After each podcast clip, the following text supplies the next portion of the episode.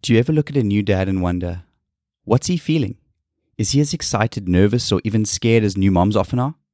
What if I told you new fathers can also experience a type of postpartum depression, an emotional struggle often attributed only to women?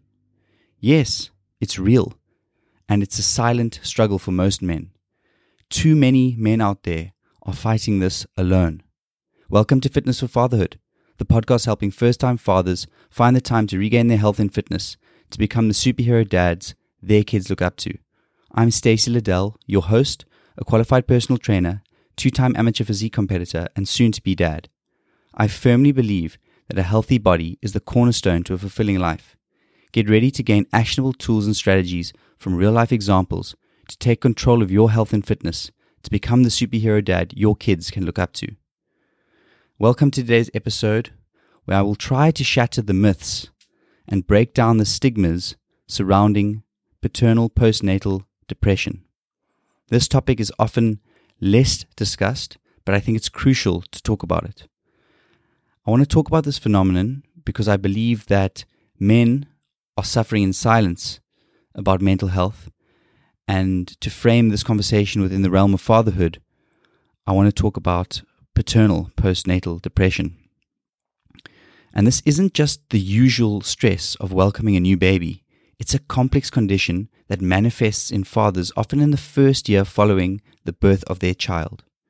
It is a form of clinical depression that can affect men, including symptoms such as the persistent feelings of sadness, withdrawal from social activities, changes in appetite, and even thoughts of suicide.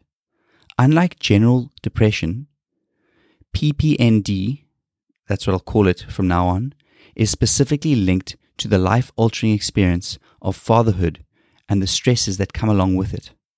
The condition can be exacerbated by factors such as a lack of sleep, changes in the relationship with their partner, financial stress, and the overwhelming responsibility of caring for a newborn.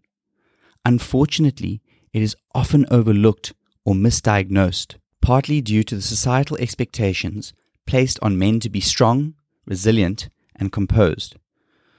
So I think it's important to focus on the causes, symptoms, and prevalence of PPND.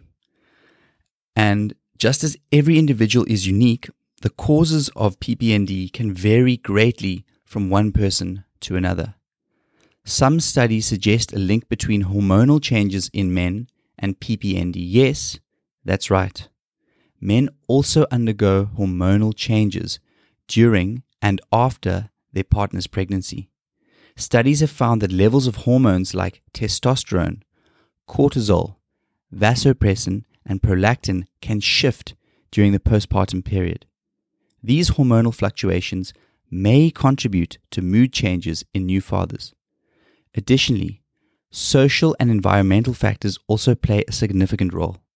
For instance, lack of sleep, financial stress, and the absence of a supportive social network, as well as a past history of depression, can all increase the risk of developing PPND. As for symptoms, they can range from mild to severe. These may include feelings of sadness or hopelessness, irritability or anger, lack of interest in work or hobbies, difficulty concentrating, and withdrawal from your family and friends. More severe symptoms can include thoughts about death or suicide.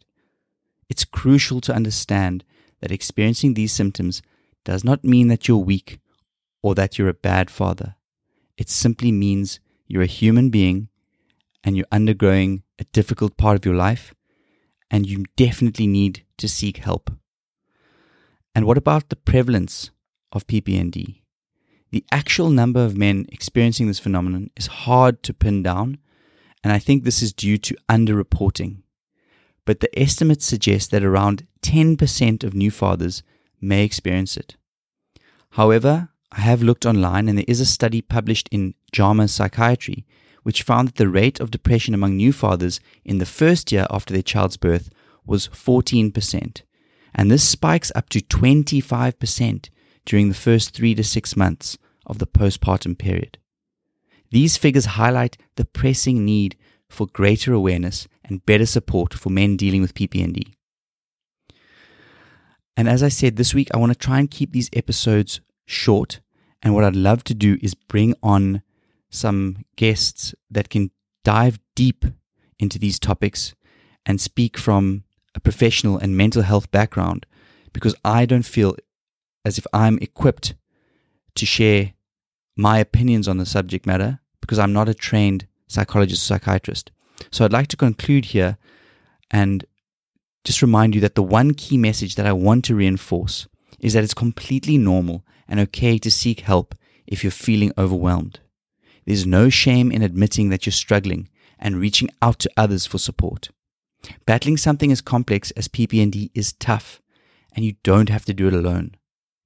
PPND isn't a sign of weakness, as I've already said, nor does it reflect on your capabilities as a father. It's a medical condition, and just like any other medical condition, it deserves the same level of care, attention, and respect. If you've noticed any of these symptoms we've discussed today, please, I urge you to take the next step and look out for these symptoms in the men that you love and know. There could be fathers or brothers, uncles. Pay attention to notice if you've seen a change in them. And my advice on this topic is that there are numerous resources available. These are both online and offline options. I would consider speaking to a healthcare provider, a trusted family friend, or a member of the family. Your best bet is probably seeking out a mental health professional. And I know that in most countries, if not all countries, there are hotlines available 24 7 for immediate help.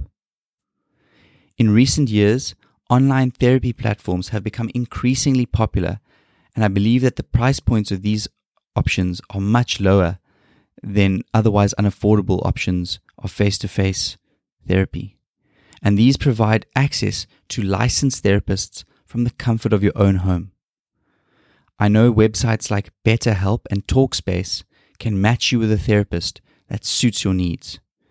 And please, finally, remember the importance of self care. Good nutrition, regular exercise, sufficient sleep, and taking time for relaxation and recreation are all essential for mental well being. And these are things that I have spoken about before and I will continue to speak about on this podcast because they are so important to your mental health.